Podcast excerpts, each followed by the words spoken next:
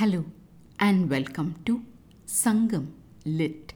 This is Nandini Karky, and in this episode, we learn of the impenetrable nature of the king's domain as depicted in Sangam literary work Purananuru 109, penned about the Velir king Velpari by the poet Kabilar. Set in the category of Nochi Thinai or king's defense from within, the verse elaborates on why the efforts of attacking kings was futile. அழிதோதானே? பாரியது பரம்பே நளிகொள் முரசின் மூவிரும் முற்றினும் உழவர் உலாதன நான்கு பயன் உடைத்தே. ஒன்றே சிறு இலை வெதிரின் நெல் விளையும்மே. இரண்டே தீம்சுளை பலவின் பழம் ஊழ்க்கும்மே. மூன்றே கொழுங்கொடி வள்ளி கிழங்கு வீழ்க்கும்மே. நான்கே அணி நிற ஓரி பாய்தலின் மீது அழிந்து தினி நெடுங்குன்றம் தேன் சொரியும்மே வான்கண் அற்று அவன் மலையே வானத்து மீன்கண் அற்று அதன் சுனையே. ஆங்கு மரம்தொறும் பிணித்த களிற்றினர் ஆயினும் புலம்தொறும் பரப்பிய தேரினர் ஆயினும் தாளின் கொள்ளலிர் வாளின் தாரலன் யான் அறிகுவென் அது கொள்ளும் ஆரே சுகிர்புரி நரம்பின் சீரியாள் பண்ணி விரையொளி கூந்தல் நும் விரலியர் பின்வர ஆடினிற் பாடினிற் செலினே நாடும் குன்றும் ஒருங்கு ஈயும்மே The situation behind this rich song, filled with many fascinating facts about Pari's land, unfolds when the three great rulers of the Tamil land, the Chera, Chola, and Pandya kings, had sought Pari's daughters in marriage and they were refused. At this time, these rulers come together to lay siege on King Pari's country. The poet sings these words to those attacking kings. His words can be translated as follows Your situation is to be pitied. For even if all three kings with your honorable fine war drums lay a siege around Pari's Parambu, this mountain land has four ways of yielding food not sown by farmers.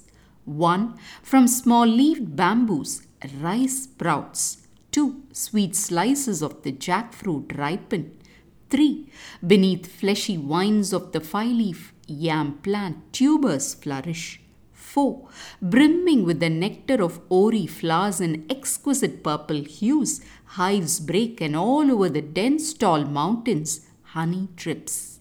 Akin to the sky is his mountain. Akin to the stars in the sky are this mountain springs. And so, even if you have elephants to tie to every single tree, and even if you have chariots to spread on every bit of space in your land, you cannot win it with your efforts. He shall never give it on account of swords.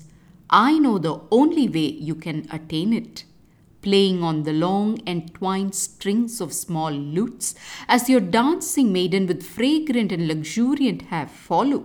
If you would go to him singing and dancing, he would render unto you his land and peak too. Let's delve into the treasure trove of details herein. The poet begins his words by telling the kings that if they thought that Pari's Parambu country would be taught a lesson because of the siege around it by their combined forces, then they were very much mistaken. To categorically explain why this is so, the poet refers to the expectation of these attacking kings that once they cut off the hill country from the farmlands in the plains around, the people in Pari's Parambu would starve, and so the king would surrender shattering the possibility of this hope, the poet talks about how there are four ways Pari's hill country renders food that has no need to be reared by farmers in the plains.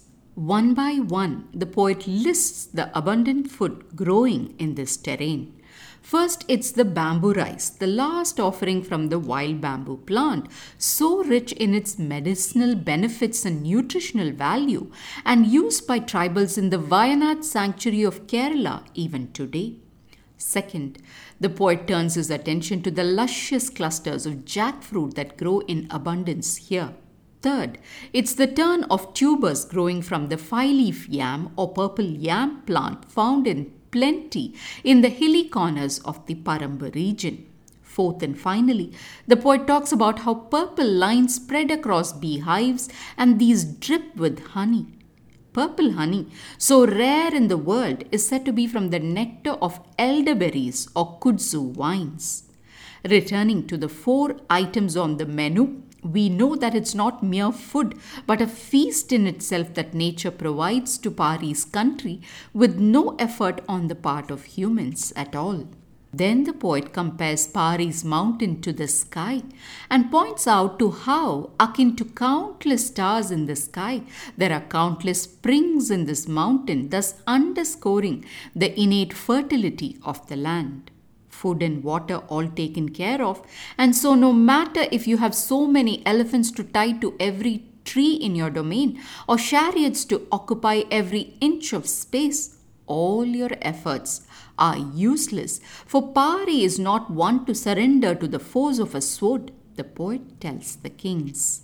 Adding, there is only one way for the kings to win Pari's land, and that is if the kings come singing and dancing in the company of their women performers known as Viraliar playing on their small musical lutes. If the three great kings come in such a state to Pari, the charitable one would offer all his land and mountain peak too, the poet concludes. In essence, the poet declares that you can never win Pari by force, but only by appealing to his generosity. In another tangent, isn't it thought provoking to see how we have moved so far away from such a bounty that nature gives us in various forms of its wild grown foods, such as the bamboo rice, fruits, tubers, and honey mentioned in this poem, to our processed and packaged food of today? If we were to return to such natural food to nourish our bodies, like the wise tribals who live in the fringes of our society still do, then just like how Pari's Parambu hills could bear the assault of any siege, so can we against the attacking modern enemies of obesity, diabetes, hypertension, and more.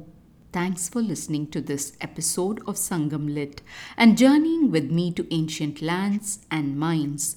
Please visit nandinikarky.com to share your thoughts and do spread the word about Sangam Lit. Until next time, Nandri Vanakkam.